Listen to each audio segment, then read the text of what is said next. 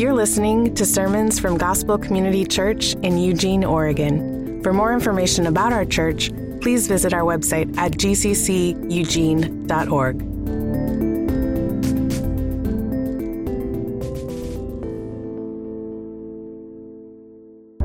The late minister, Robert Farrar Capon, said the Reformation was a time when people went blind, staggering drunk because they had discovered in the dusty basement of late medievalism a whole cellar full of 1500 year old, 200 proof grace. Bottle after bottle of pure distillate scripture that would convince anyone that God saves us single handedly.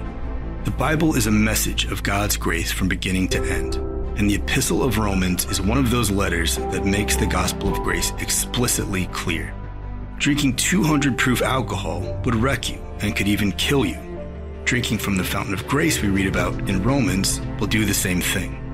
The 200 proof, pure, free, unfiltered gospel of grace that takes you right where you are will put our life of sin and rebellion to death while bringing forth a new man, unbound, unchained, to live a truly free and transformed life under a perfect king.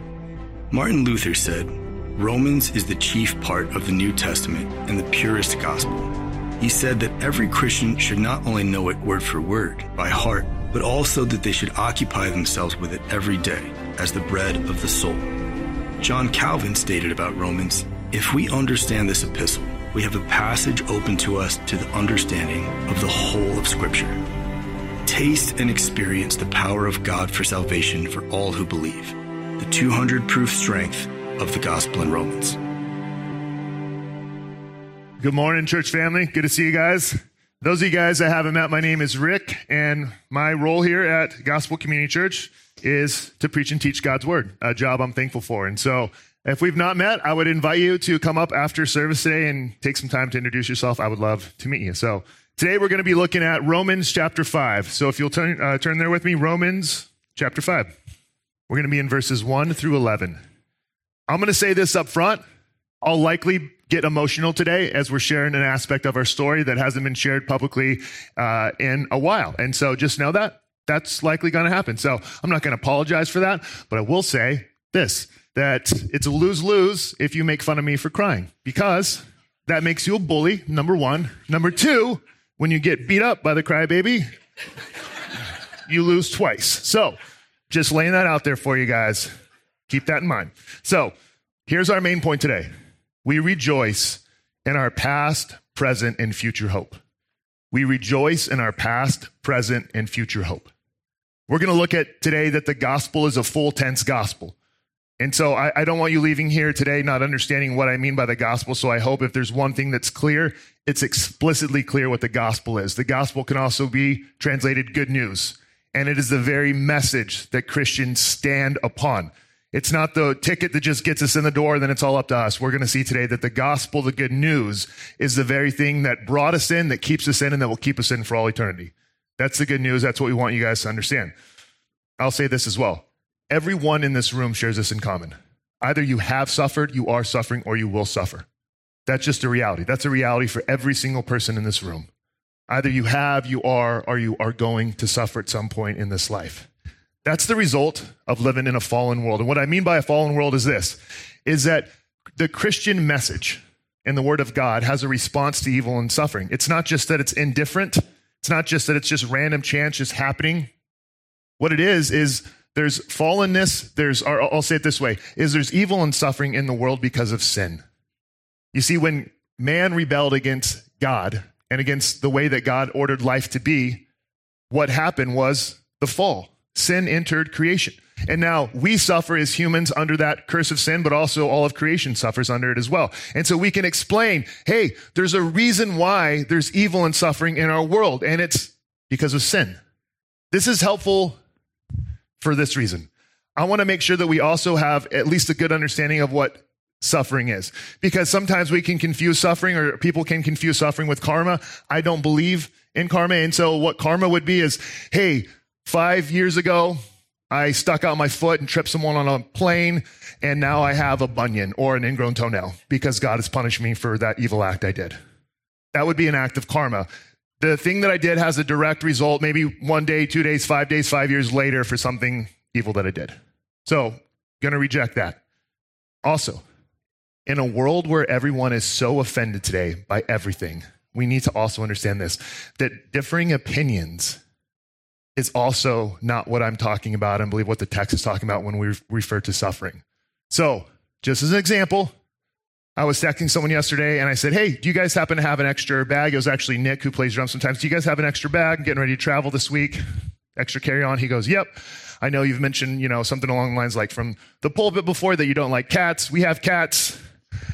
Are you allergic to them? And I said, just emotionally. Okay. So some people go, Whoa, he doesn't like cats. I suffer because you said you don't like cats. That's a direct attack on me. And so I kind of want to squash that. Okay. Like if you, if I like dogs, if you have a pug, I don't like pugs. That doesn't mean I don't like you and that I think you're a horrible person because you bought a pug. I just don't like them. And so sometimes when we say, like I've said, I like country music, you guys are like, I don't like country music. I don't go, wow, I'm suffering because we have a different of opinion. Okay. So let's try as best as we can to understand that sometimes in our heightened culture of everything is personal and everything offends us, that we need to have an understanding of what suffering is. So when I'm talking to suffering, let me mention some things that I think we can relate to. Losing a loved one, losing anything, including an animal. Difficulty around parenting, infancy, sleepless nights. Hear me in this. Difficulty because you long for an infant and a sleepless night. Illnesses, divorce, financial hardships, rejection, cruelty of words. Never a more stupid saying than sticks and stones may break my bones, but words will never hurt me. Because they do. Abuse in any way. Going through an affair, single parenthood, blended homes, homelessness, joblessness, and just bodies that are aging. All things that we can say we either have gone through, we are going through, or at some point we will go through. And what I'm going to say is that we can rejoice in our past, present, and future hope. Let's read God's word. Romans 5, starting in verse 1, says this Therefore, therefores are therefore a reason, it's a conjunction tying what was previously said by the Apostle Paul. He says, Since we have been justified by faith, we have peace with God through our Lord Jesus Christ. Through him we have also obtained access by faith into this grace in which we stand and we rejoice in hope of the glory of God. Not only that, but we rejoice in our suffering, knowing that suffering produces endurance, and endurance produces character, and character produces hope. And hope does not put us to shame because God's love has been poured into our hearts through the Holy Spirit who has been given to us. For while we were still weak, at the right time, Christ died for the ungodly.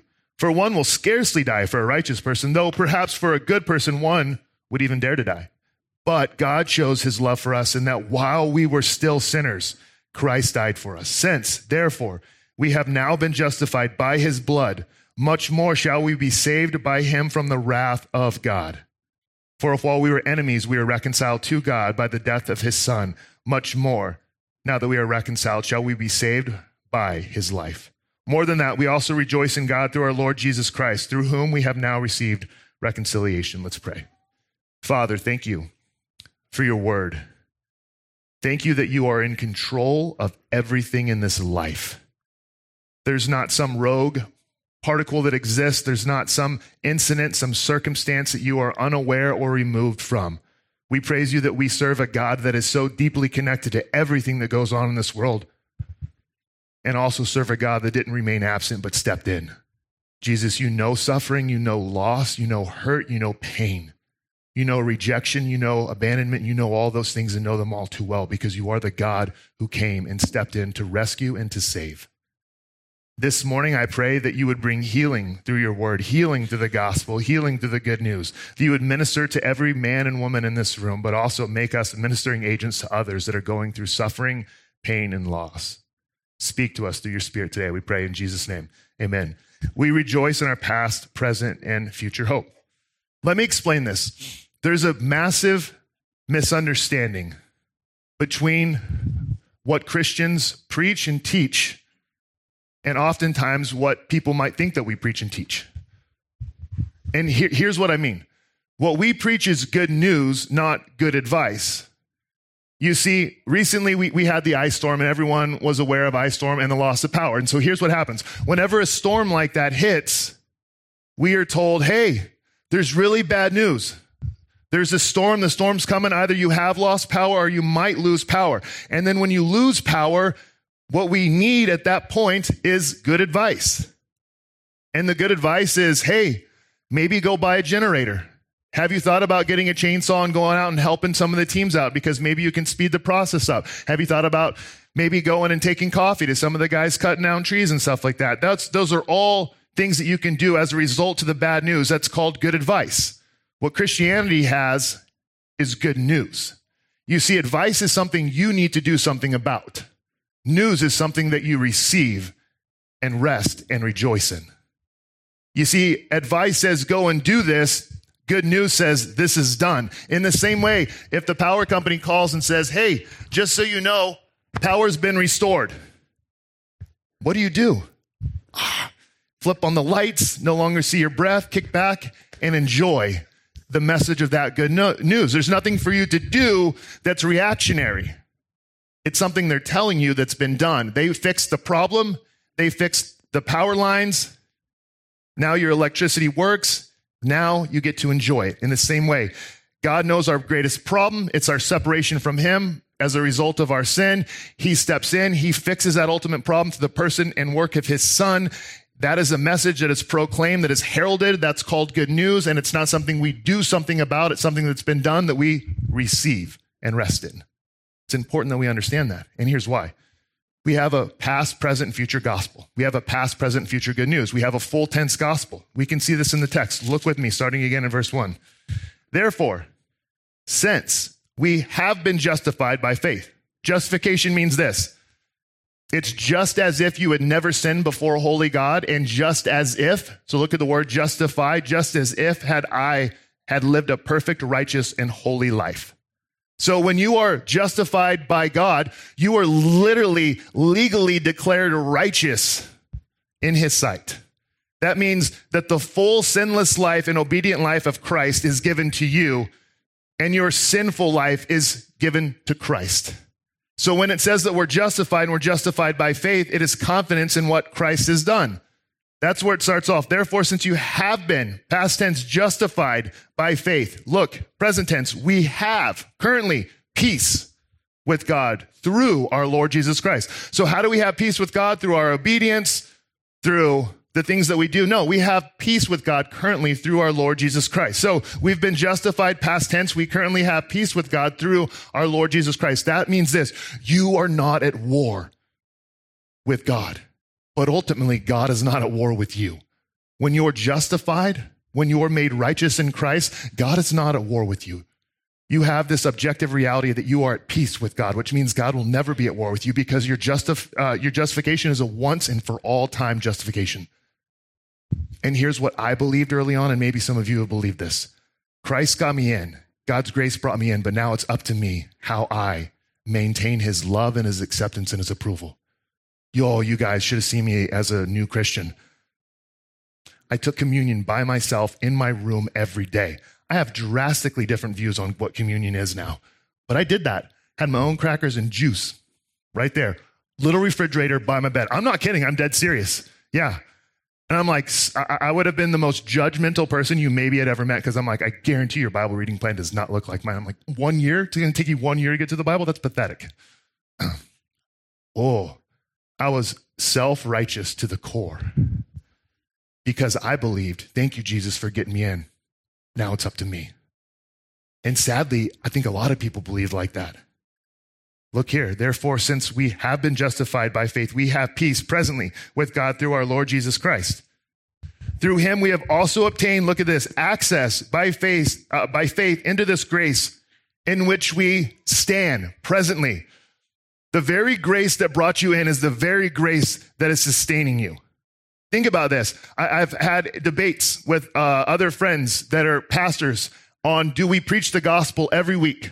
Do we preach the message of good news? And some will say no.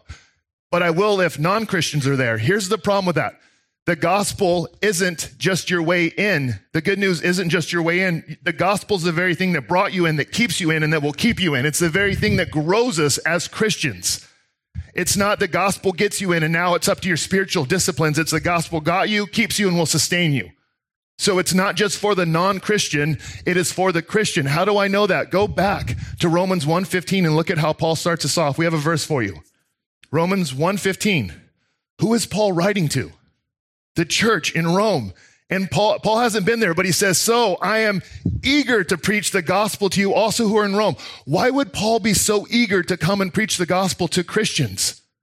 Because Christians need the gospel of grace. Paul's like, I'm excited to come so I can share with you guys what? The next steps for what you need? No, you always need the gospel. And he's like, that's what I'm pumped to come and share with you guys. In fact, in 1 Corinthians 15, verses 1 and 2, at the very end of this letter, where Paul has drenched it in the gospel, he says this Now I would remind you, brothers of the gospel, that I preached you, which you received, in which you stand, and by which you are presently being saved. Whoa. I'm going to remind you at the end of the letter of the gospel that has saved you and that is presently saving you. Christians, the message of the gospel of grace is as much for the non Christian as it is for the Christian. We have a past, present, and future hope. A past, present, and future hope. It's the grace in which we stand. There's no such thing as a grace graduate.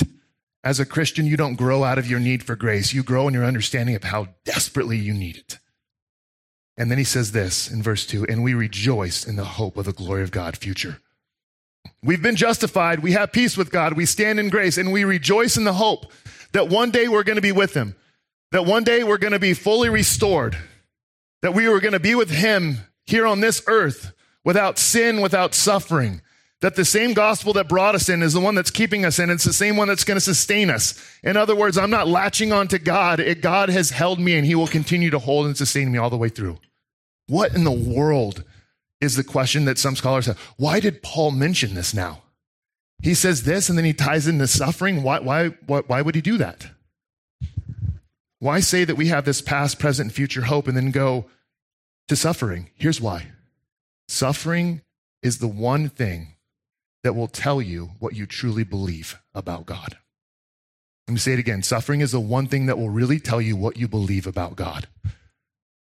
The storms of this life will tell you what you're rooted in and how deep those roots actually are. You see, in Ephesians 3, Paul prays for the local church there in Ephesus and says, I pray that you will be rooted in the love of Christ. How will you know what kind of roots a church has? You won't until a storm comes. And here is the problem. What we can tend to see as Christians is great. God brought me this relationship. I'm on good terms with him. I'm accepted in his eyes. I stand in this grace. Now I'm, I'm expecting that there should be smooth sailing? No. Our Bibles promise nothing of the sort. Look at the apostles' life. Many brutally martyred for faithfully following Jesus. In fact, the Word of God promises that in this life we will have suffering. Take heart, Jesus says. I've overcome this world. So, the reason why it's so important for us to understand how we have a right standing with God and then how this past, present, and future hope is something we can rejoice in that impacts our suffering is because when suffering comes, we will either see it as God's punishment for us or we will see it as God's means to purify us. We will either see it as, as a time to get frustrated with God. God, why are you doing this? I've been reading my Bible, going to church, doing all the right things. Why are you allowing this to happen in my life? You laid down all of your works before God and said, This is why you should have been loving me the whole time. Or you'll be in utter despair. How do I make sense of this? What, what did I do wrong? How could I have been better?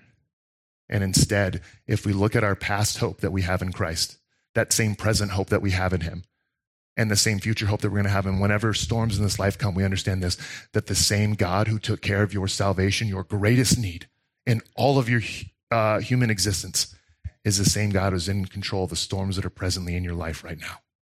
As a means to purify, but not as a means to punish. I've shared this story many times, but there's a story of a man named Horatio Spafford. And, and some of you are familiar with this, some of you aren't familiar with this. He wrote one of my favorite hymns. It's titled, It Is Well With My Soul. Horatio was a businessman and he lost all of his he lost all of his property in the Chicago fires. Not just that, Horatio sent his wife and his four daughters on a ship to go over to one of D.L. Moody's conferences. On the way to that conference, the ship sunk. All four of his daughters drowned. Before that, he had lost his four year old son to scarlet fever, a man who had suffered great loss. It said that when he went out to sea, his wife did survive. When he went out to sea, it's when he wrote the lyrics from his, the song, It Is Well With My Soul. And the lyrics read like this My sin, oh, the bliss of this glorious thought. My sin, not in part, but the whole, is nailed to the cross, and I bear it no more. Praise the Lord, praise the Lord, oh my soul. In the midst of suffering, where does Horatio go? Past to the cross to say, I know that whatever I'm going through right now in this life cannot be the punishment of God. Because my sin, oh, the glorious thought, not of my sin, but as the whole, it was nailed to the cross and I bear it no more. I'm not being punished. Horatio is not the only one. Look at John Owen, English Puritan, lost all 11 of his children in his life and his wife of 31 years. Has written some of the most rich theological books Communion with God, Mortification of Sin, a brilliant man who knows suffering so well. Charles Spurgeon, the Prince of Preachers, suffered from Bright's disease, rheumatism. His wife was bedridden for years and years, suffered with great depression, and is a man who says that he is thankful and that the greatest gift that God can sometimes give ministers is the affliction that he graciously allows in their life. Martin Luther, the Protestant reformer, suffered greatly as well from depression. We stand in, the, in a lineage of people who know what suffering feels like. And the great hope that we have in con, uh, that, that we share with all of them is that we have this past, present, and future hope that is in the good news of Jesus Christ. That's why Paul goes into this and says, starting here, not only that in verse three, but we rejoice in our sufferings. He doesn't say we rejoice for our sufferings. He says we rejoice, look here, in our sufferings. It would be masochism to rejoice for our sufferings as though we need some sort of suffering to punish us. Now he says, I rejoice in my sufferings because he knows something. What does he know? He knows that it produces endurance and that that endurance produces character and that character produces hope. And that hope will not put us to shame. You see, our past, present, and future hope of our justification, our peace with God, the grace in which we stand impacts how we view suffering. Think about it. Christianity is the one place that can make sense of suffering. The one place. If you're an atheist, we thank you for being here. But when you look at suffering, you have to say that it's just blind indifference, that there is no reason for it at all. It's just what happens in a world. When you look at Christianity and you look at the pinnacle of Christianity, you have the only truly innocent man to never do any harm, to love God and love people perfectly, who's dying a vile criminal's death on a cross. And God saying, yes, the most evil and atrocious act in all of human history where a truly innocent man dies. I'm using that to bring about salvation for all of humanity because I'm the God that can bring beauty from ashes. I'm the God who can show you that the most uh, gross and vile human act that's ever happened is something that I can use to redeem humanity. It produces something which we can count on. I've shared before one of the nightmares that I have, to share our story, is the nightmare of one of my kids screaming out to me and me trying everything I can in my dreams to get to them, but I can't. In 2020, God brought a little boy into our lives. His name was Rowan. Rowan came to us and he was two years old, and DHS dropped him off with not a lot. He had this goofy, ugly little bear. we brought him in, and within the first two hours, Rowan called me dad. I didn't ask him to do that. He was just confused. I think we are his third transition that he's made at this point of his life. Seven months go by. Rowan is a part of our family. It looks like he's going to continue to be that until the state comes in and says that it's time to remove him and move him somewhere else. A place he had already been at that point. And so it was something that was extremely difficult for me. For the first time in my life, my nightmare became a reality. When we dropped him off, I literally had him reaching out and screaming, and all we could do was drive away could not rescue him. I, I turned cold, church. Just felt dead in that moment. My wife would agree, feeling the same thing. it's probably the hardest day of my life. It, loss of close friends, loss of a father. It was difficult, to say the least. The comfort that I had is this that it's not like something audible hit me, but I remember I was walking, talking with God, and I was sharing my anger. God and I have a very good prayer life now. I would say my prayer life's grown. Let me phrase it like that. Is that our God too knows what it's like to have a son crying out to him in the darkest moment of his life. But because Jesus cried out, My God, my God, why have you forsaken me? And what he heard was silence, that I never have to endure suffering or face silence from that God again. Because his son wasn't rescued in the darkest moment of his life, I can be comforted and rescued by Christ in the darkest moment of my life. The great hope that I have in any suffering that I face is the same God who provided the greatest rescue through the cross that I ultimately needed is the same God who sustains me in what I go through in life today. And here's the thing this is, this is factual for me that I know that God grows us in endurance because I learned literally for the next nine months, I prayed almost every day. I, am trying to remember if there's a day that went by that I didn't pray, that God would bring him back to our home. So I learned endurance. I learned patience. I learned stamina that I am not good at patience at all. And God taught me how to pray and pray faithfully. Nine months later, we got the call that Rowan was going to be coming back to our house. And as of the end of May last year, judge signed a document that he is legally our son, and nothing can change that. So the meaning of justification took on a much richer and much bigger term. That when, when someone is declared a son or daughter, it's unchangeable, especially when that someone is God. God taught me endurance. That's a promise that he will do he, that he will do that in all of us. But what he also does is he produces character. And here's what I mean one of the biggest struggles that we have with suffering is that as Westerners, we hate discomfort. We hate discomfort. And so, at all costs, we will do anything to get rid of any sort of discomfort in our lives. In fact, it, it's, it's known that we consume 80% of the world's opiates. Do we have a pain problem? I think that we have a discomfort problem. That anytime there's any discomfort in our life, the greatest thing that we need to do is figure out a way to get rid of the discomfort. Where does it come from? I would say this we have a comfort idolatry, that we are people that worship comfort. What are signs and symptoms that maybe you worship comfort? Boredom. If you are someone who is bored and constantly bored, and boredom seems like the worst thing ever, then you are enslaved to trying to escape boredom. If you are someone who worships comfort, you worship privacy, you avoid stress at all cost. Deeper community, uh-uh, that's not happening. That would make you uncomfortable. Discipleship, I will disciple someone once I feel comfortable doing it, which means once I know everything, which means that you don't go actively engage in discipleship because your trust isn't in the gospel and in the spirit, it's in how much you know, and you won't do it because you're not comfortable enough with how much you know. Codependency. I've said something new, maybe you're hurt. I don't like the awkwardness in the room, and so I can't live with this and stuff. So I need to fix you to fix me because I'm uncomfortable. Some of us find comfort in our bank accounts. Some of us find comfort so much in people's approval that we won't share difficult things with them because we love to be comfortable more than we love for that other person to know that the thing in their life could actually be killing them. We love comfort. And what happens in the midst of suffering is God produces endurance patience, but he also, what he starts to do is prune and purify. And he takes those things that are false comforts and false hopes and he starts to remove them. Say they weren't actually a hope in the first place. And that process can be painful and that process can be difficult, but it's a part of God's process in developing greater character.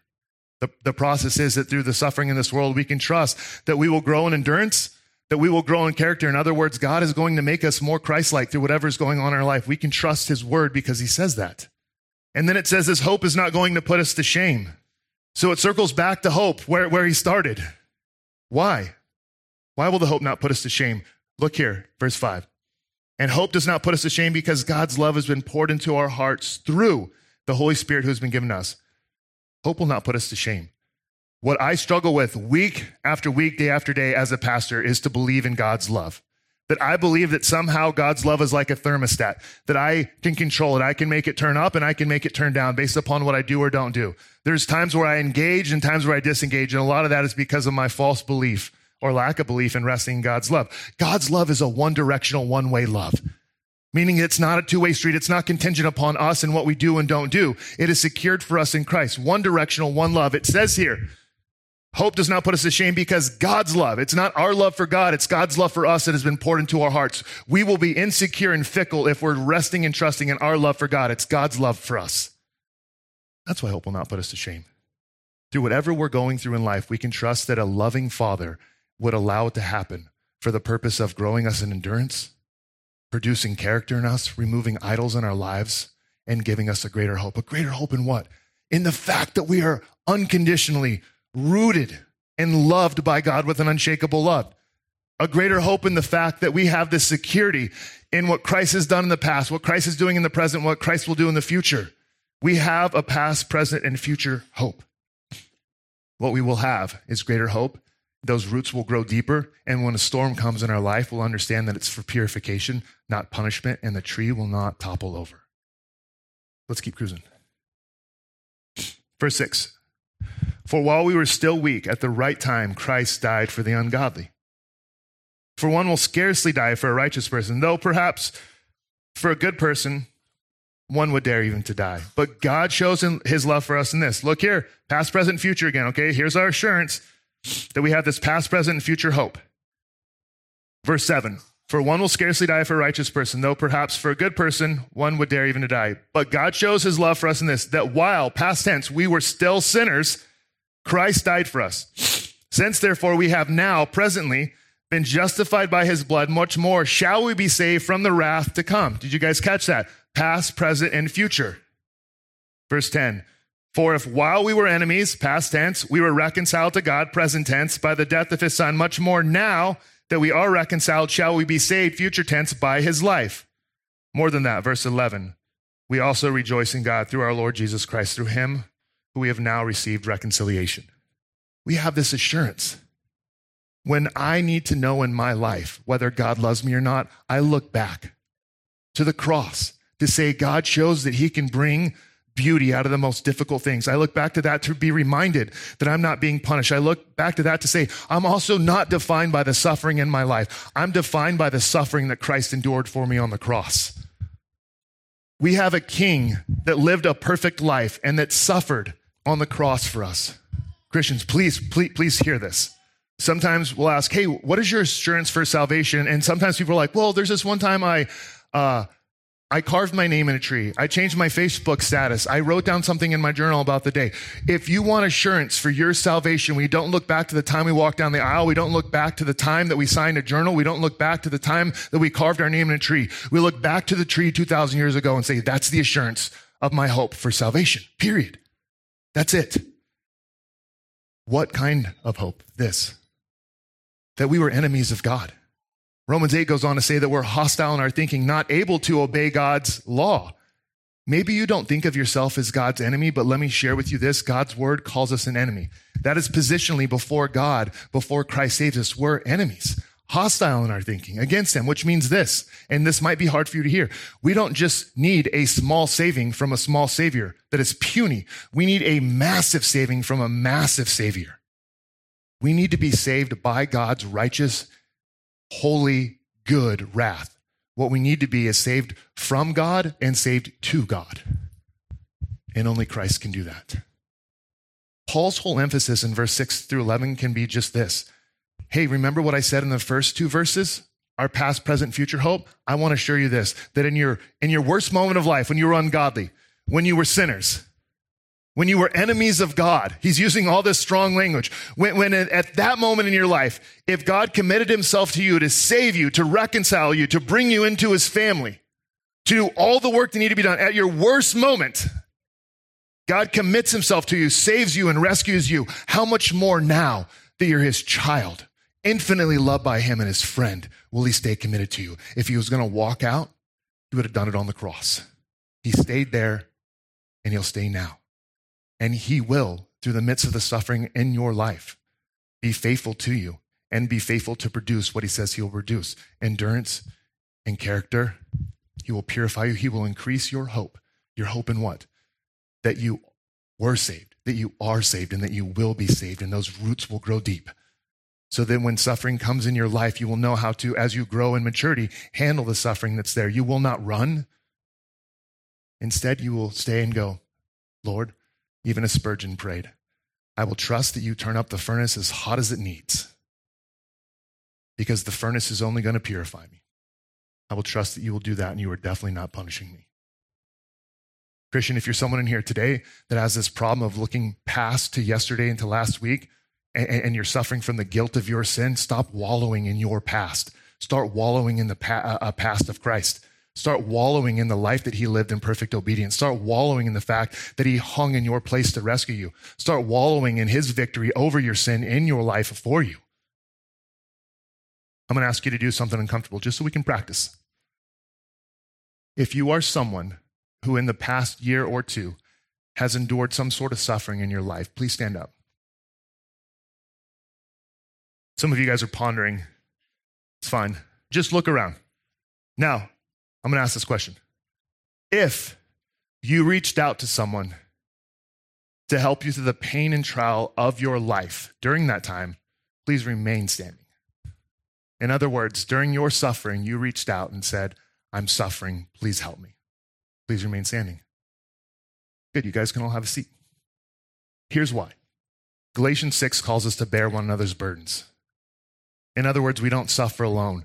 Sometimes Christians, we're too prideful in the midst of our suffering, and we think that we can endure it ourselves and we can go through it ourselves. And God provides a family so that we don't have to suffer alone. And you oftentimes don't give people a chance to be faithful to Scripture. How can someone bear your burden if they're not given that opportunity to bear your burden? And so my, my, my, I was actually really encouraged to see that. And here's the thing: if I go back through and read this text, I would want you to uh, do this later. Go back and read this text tonight after service, tomorrow morning, and, and look for this. Look at the language here. Since we have been justified, we have peace with God through him we, our, our. There is no just individualistic you in this passage. In other words, we're not people who have to suffer alone. Christ purchased our salvation and our way into God's family so that we have brothers and sisters in Christ to suffer with. My encouragement to you is if you're someone who tends to be a silent sufferer, here's my one thing reach out to brothers and sisters in Christ that God has provided for you and allow them to bear your burden and suffer with you. Next, Get into community. You're like, oh man, I don't just the whole thing about it makes me uncomfortable. Yeah, that's the point. Practice getting uncomfortable and trust what God does with that. We need deeper community. Christ purchased for us to be in community. In other words, we can't just kind of come and sit and, and keep at a distance. Why? Because if everyone does that, no one will be caring for the people that are suffering. We will just be nice attenders that come in and say, I want to keep a safe distance here, keep everything nice and comfortable. When we're called to suffer and bear one another's burdens together. Last, I'll say this we rejoice in our past, present, and future hope. How do we rejoice? We sing. MRIs have actually shown that while we sing, this is not from me, I'm not smart enough to figure this out. MRIs have shown that while we sing, our amygdalas dance. So part of our brain that's connected to trauma can actually start to dance whenever we singing. God created us in such a way to where when we actually start to worship, even audibly sing to him, that there's even an act of healing that takes place. Even if God said, sing to me because I'm God, that's good enough. But even in the process of us rejoicing and singing out to God, God does a process of healing us in that process. And then we sing biblically rich, theologically accurate songs about this what he has done, what he is doing, and what he will continue to do. And so our singing isn't just like, hey, we don't know how else to fill the time here. It's actually to a God who's worthy of all worship. And in that process, he does a work of healing. Let's pray. Father, thank you that we have this past, present, future hope. We look to the cross to know that we're not being punished. We look to the cross to know that you were punished and we look to the cross to know that you can be, bring beauty from ashes. We pray in Jesus' name, amen.